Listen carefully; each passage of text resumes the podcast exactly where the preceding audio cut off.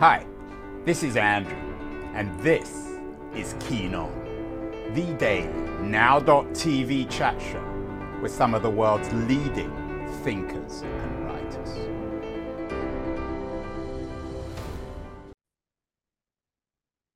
Hello, everybody. It is Thursday, April the 6th, 2023. This much is known. There's a crisis of democracy in the West generally, in the United States and Europe. The issue is what kind of crisis? Seems as if one view is that the crisis is from below. Yesterday, we did a show with Rajiv Vinnakota from um, uh, a civic group in the United States, believing that the best way to repair democracy in America was to strengthen civic identity through education and other kinds of uh, initiatives from below. And then there's another view. The crisis of democracy comes from above. My guest today on the show, Larry Bartels, is one of the most distinguished historians and thinkers on the crisis of democracy. He has a new book out, Democracy Erodes from the Top Leaders, Citizens, and the Challenges of Populism in Europe. Uh, Larry is joining us. Larry, welcome to Keen On. Hi, Andrew. We're not seeing you, Larry, because um, we have some technological glitches, but we can hear you well. Uh, your thesis um, lets the voter off the hook, or is that the wrong way of thinking about today's crisis of democracy? Well, I wouldn't say it lets the voter off the hook. Um, I've written a lot about public opinion and have made a lot of pessimistic statements about the limitations of public opinion. But I think the way to think about this is that citizens are not really the moving force in democratic politics. Political leaders are. And so thinking about the crisis of democratic systems from the point of view of citizens is kind of misleading. It's sort of focusing on the wrong part of the overall system. It's not that they're committed Democrats and will do whatever they can to protect democracy. They're often pretty passive in their attitudes toward democracy and their democratic behavior. But the point is that their actions are usually not decisive. The actions that are usually decisive are of the people who wield real political power. Larry, throughout the history of democracy, there have always been odd characters, tin pot dictators, mountebanks, racists, troublemakers, uh, rabble rousers who run for office, and they're rarely elected for office. This new round of Donald Trump's, uh, Orban in Hungary, uh, Meloni in Italy seems different. Isn't then the responsibility with the voters? They're voting for these people. There have always been men like Trump running for office, they've never been elected in the past. How would you respond to that observation, which seems pretty obvious, doesn't require a genius to make it? Well, I mean, we've had had a lot of shady characters elected in various times and places, so I don't think that part is new. I think there has been a wider variety of political offerings that have allowed voters to fall into these traps in contemporary politics. But I think you have to take every case one by one. Uh, if you think about Trump, for example, I think Trump got elected mostly because he was the Republican nominee. And then if you ask yourself, how did he become the Republican nominee? Well, it was because we have this primary process that interprets the needs of democracy as ordinary citizens picking the candidates. I don't think a more sensible system of selecting presidential candidates would have come up with Trump in the first place. And so the limitations of voters would not have been as crucial in those circumstances. In Orban's case, if you look at the survey data from the time before he was elected, it doesn't seem as though voters in Hungary were voting for authoritarianism or voting for a backsliding or curtailing of their democracy. They were voting against a discredited incumbent party and voting for what looked at the time like a pretty conventional conservative alternative. And it was only after the election that Orban took advantage of circumstances to crack down on the judiciary and on independent journalists and to roll back some of the protections and norms of what had been uh, a more democratic culture. Is there a crisis of elites, Larry? You talk about Orban. He clearly isn't playing by the rules. Another character who comes up in your book, uh, especially in the European context, is Boris Johnson, a man who is sometimes very slippery with the truth. Um, is the problem with these elites that they've lost any moral grounding, any moral anchor, that they'll tell the, the voters anything to be elected and re-elected? Well, that's always true to a greater or lesser degree in different times and places. If you think about American politics through the 20th century, for example, you can think about all kinds of political machines in the big cities of America that were run by bosses who entrenched themselves in power in a variety of different ways, sometimes through fiddling with institutional rules, sometimes through intimidation. Um, so I think that's something that politicians are often tempted to do. Uh, the extent to which they can get away with it depends in part on the institutions and the political culture. I think the extent to which they are willing to try also depends to some extent on political culture, but it's also pretty universal. Many of those urban machines in the US were eventually toppled by so called reformers who, once they were in power, then fiddled with the rules in different ways in order to try and entrench themselves in power, something that politicians are often going to try and do, regardless of the details of the system. So, Larry, you don't sound particularly troubled. You don't sound as if what's happening today in Europe or the United States is that different from from previous episodes, previous crises in democracy. Is anything different about the crisis? And I use that word carefully. Maybe you don't even believe that it's a right word. Is there anything unusual, different about this situation of democracy in the 2020s?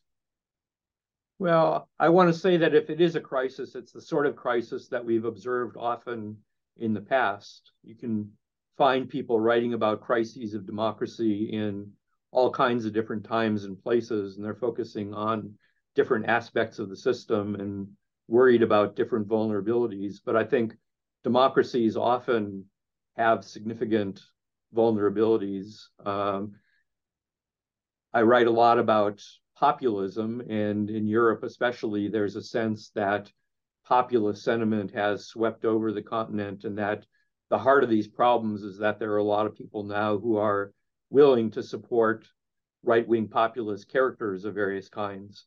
Um, it turns out, if you look at the survey data, that the overall level of populist sentiment in Europe really hasn't changed at all over the last couple of decades.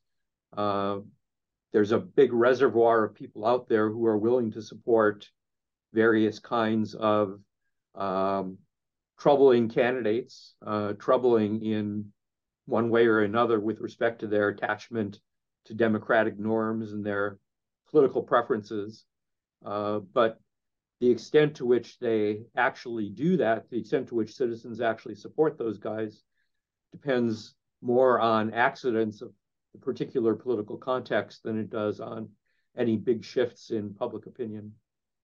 Have you changed your mind, Larry, over the last 10 or 15 years? You had a book out, Unequal Democracy, which was very well reviewed, very influential, suggesting that the, the architecture of 21st century capitalism was creating the kind of inequality which was changing politics and driving populism. Are you suggesting that uh, that isn't such a big deal and that populism uh, is uh, it's an inflammatory term, but in reality, nothing much has changed, even though there is more and more inequality?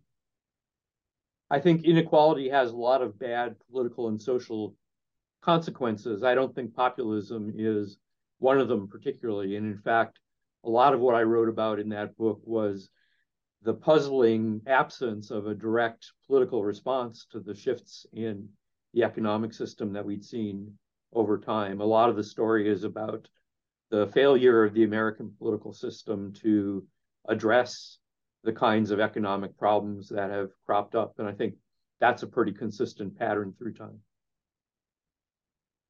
But aren't, Thomas Frank, of course, wrote his famous book about people in Kansas voting, working class people in Kansas voting against their own interests. Didn't this also happen in the United Kingdom when it came to Brexit? The wealthy in London were uh, sympathetic to, to, to, to staying in the EU, while the working classes in the provinces chose to leave, and they're the ones who have been most damaged by this.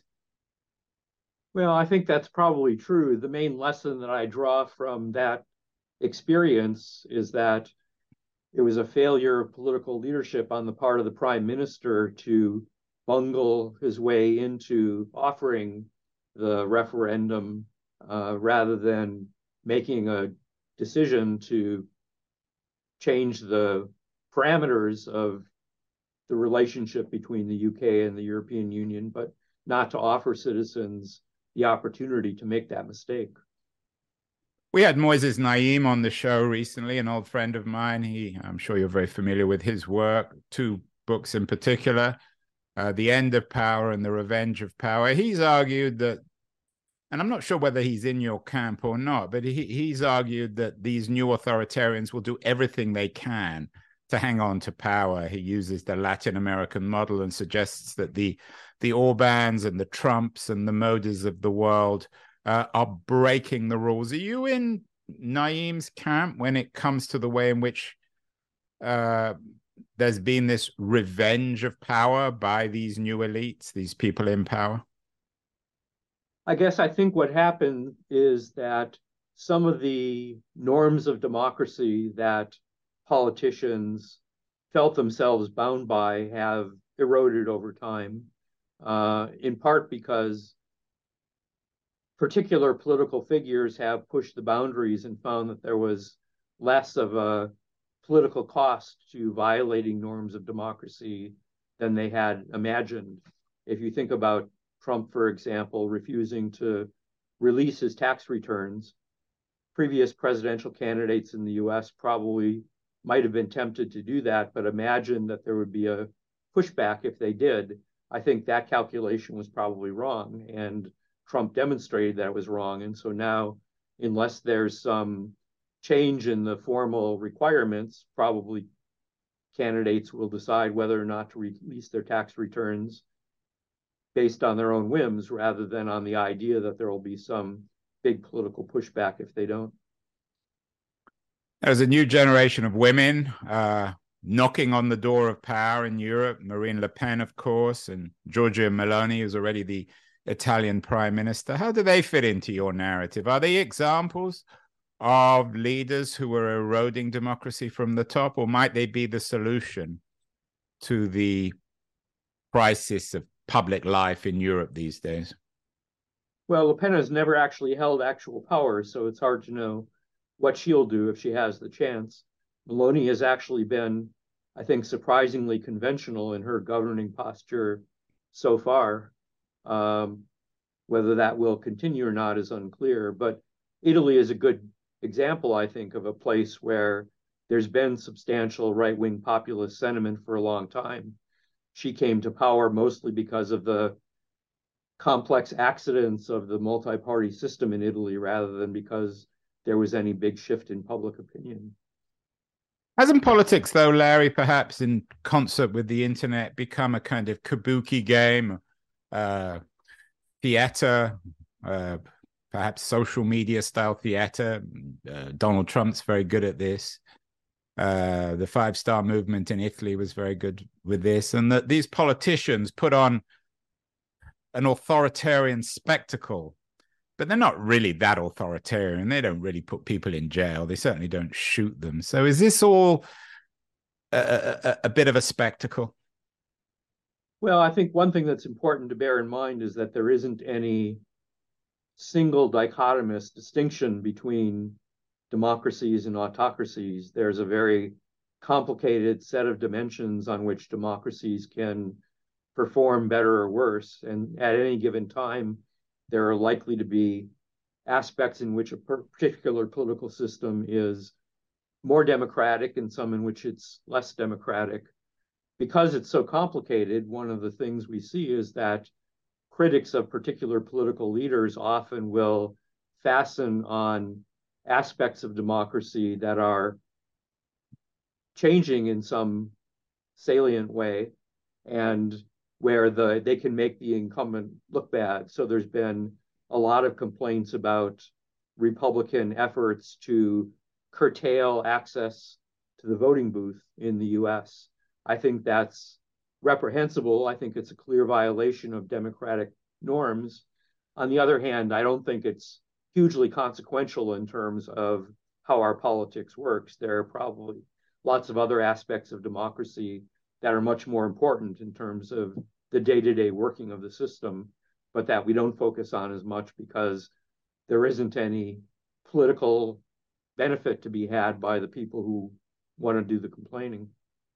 Is this erosion, is it to some extent ideological? It seems as if it comes from the right, and it's progressives who, ironically, have become the defenders of the status quo, of institutions, of the legal system. So it's the Trumps, the Le Pens, the Melonis, the Orbans who are trying to undermine the system in the language of the people, perhaps to pursue their own self interest. And it's the old progressive elites, the new people in New York and San Francisco and London and Paris, who are defending the old order. Does, does that make sense? And is there something perhaps troubling, troublingly ironic about that, in the sense that it's the conservatives who are the the the disruptors and the so-called progressives who are increasingly the conservatives? Well, populism is a style of campaigning and sometimes a style of governing that can be harnessed to a variety of different ideologies. Um, we talk about a family resemblance among the various right wing populists around the world. If you look in detail at what they're doing, you actually see sometimes some pretty significant differences among them. But I think, insofar as there is a commonality, it probably reflects the fact that conservatism is in some sense, at least cultural and social conservatism, is on the back foot in a lot of societies nowadays. There's a kind of shift in social norms in a progressive direction. And in a lot of places, people who are attached to traditional values feel like those values are disappearing and feel uh, threatened in a way that people on the left don't at the moment. What about the role of nationalism? Um, perhaps it's being abused by leaders like Orban and Johnson, Meloni, but they are using it as a, a, a hammer against what they term globalization. What's the role of, of, of identity and identity politics in the erosion of democracy from the top, in your view? I think identity is almost always the most important single consideration for ordinary people in thinking about their political lives and the political choices that they face. And therefore, it's a tool for politicians to use in order to win votes and to entrench themselves in power. If you think about Orban, for example, um, people in Hungary faced a choice between, on one hand, supporting democratic values and opposing Orban because he was whittling down the checks and balances in the political system in ways that might be frightening or harmful. On the other hand, he was validating their national identities. He was producing a lot of prosperity.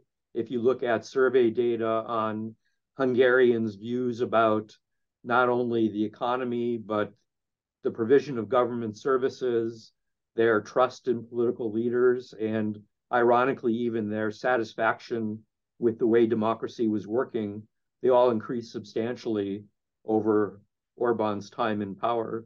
Um, and I think that's because these people were trading off whatever unhappiness or unease they might have felt about the backsliding with respect to democratic norms and institutions against the quality of their day-to-day lives and their deeply held values and um, deciding that the latter were more important to them than the former.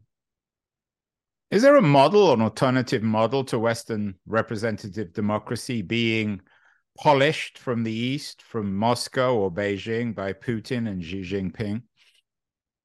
Not one that I think is particularly relevant to how these systems operate. I would say that none of the countries that we've been talking about are ones where elections are going to stop happening. Uh, they'll be free and fair to varying degrees.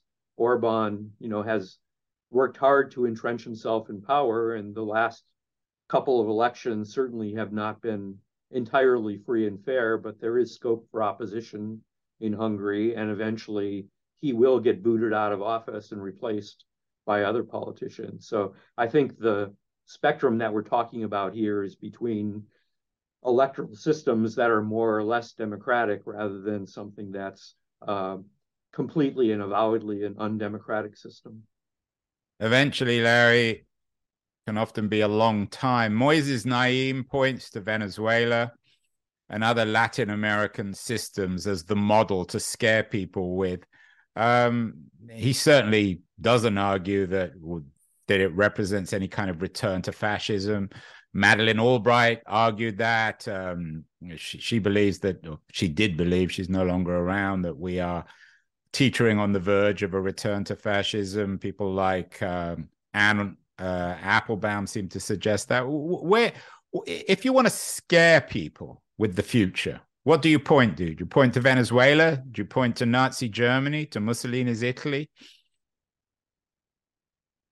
Well, I think one of the things that's complex here is that democracy is so many different things and means different things to different people. And so the threat is not that some society will self consciously decide to be something other than a democracy, but that it will redefine democracy in some way that's very different from the way we think about it.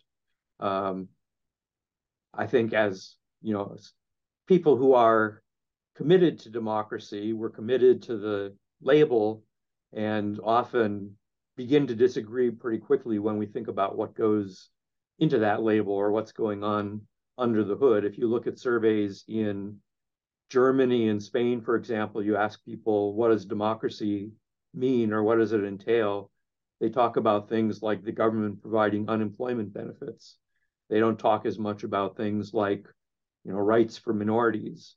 Uh, if you look at Israel now, uh, the government is trying to reduce the power of the Supreme Court, but they're arguing that that's a democratic move because the Supreme Court is an undemocratic institution in that political context. So I think democracy is, as much as anything, a kind of label that people use to bash each other over the head politically by saying, I'm democratic and you're not. Larry, is it possible to have a democracy in a country like Israel, leaving aside the question of the Palestinians, but where you have two groups of people, two worlds that share no ontological truth, the liberal progressives and the religious Israelis? Can you have democracy where people have absolutely nothing in common? Well, if they actually had absolutely nothing in common, I think that probably would make it impossible. But I think all societies are riven to varying degrees by those kinds of disagreements, not only about values, but also about the kinds of basic perspectives that make people disagree about what we sometimes pretend are objective facts. Well, what happens when people, let's use the Israeli example. Of course, what these people have in common is that they're both quote unquote Jewish, although it means very different things to the two communities. But what happens when they wake up to the fact that that actually doesn't mean anything? Then what? Well, we've have a lot of instances in which democracy hasn't succeeded, and there are often places where those kinds of deep divisions make it impossible for people to interact with each other through peaceful democratic means. I mean, democracy is always a kind of bargain where people are forswearing, or at least uh, temporarily forswearing, violence and other kinds of political action to pursue their values. And at some point, if their values are sufficiently important to them, they're going to put aside democracy or be willing to live with violations of democratic norms in order to pursue those deeply held values. Um, but for ordinary people, the values don't go very deep. I mean, there are studies that offer people choices between political candidates who have different positions and take different kinds of uh, campaign appeals and are described in these hypothetical surveys as also supporting one or another kind of anti-democratic action, whether it's cracking down on opposition journalists or fiddling with the election laws or something.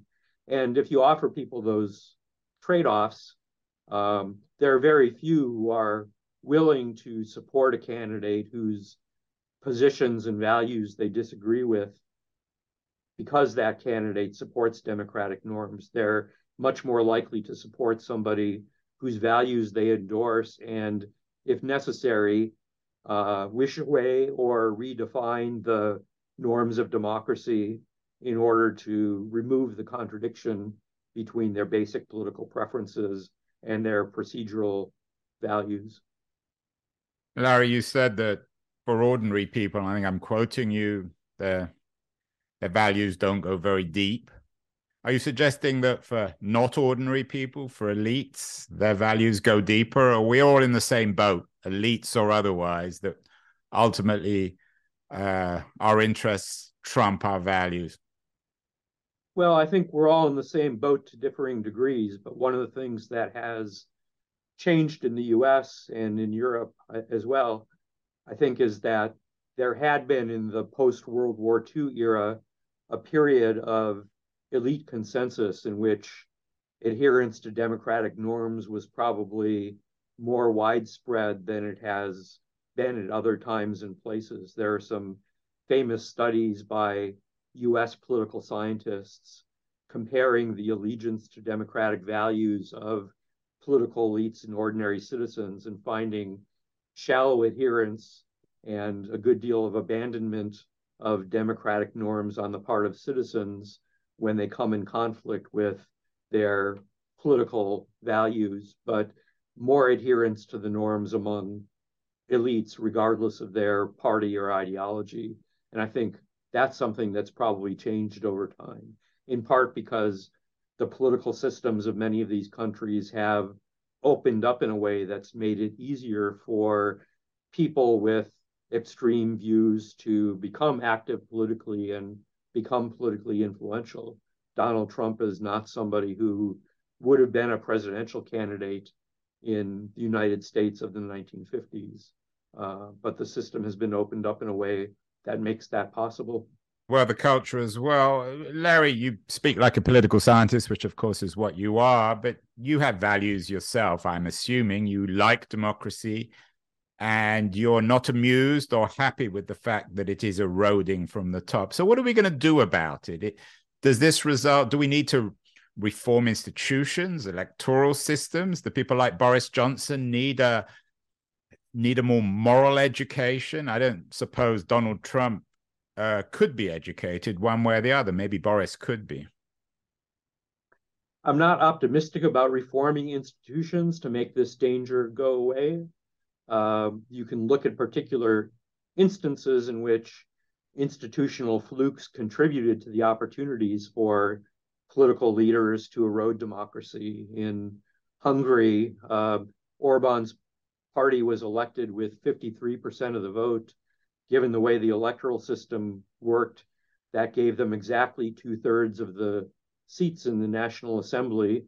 And because of the way the party was organized so hierarchically, great deal of party unity, that two third majority was just sufficient for them to alter the Constitution and revise these institutions in a way that I think was damaging. But that was a kind of accidental feature of the system. I think the morality of the leaders and their political socialization is probably a more important factor. Unfortunately, it's not one that we have good levers over. I don't can't tell you how to change the political culture in a way that will produce leaders who are more attached to democratic norms than to the political values that they're espousing or to their own political power.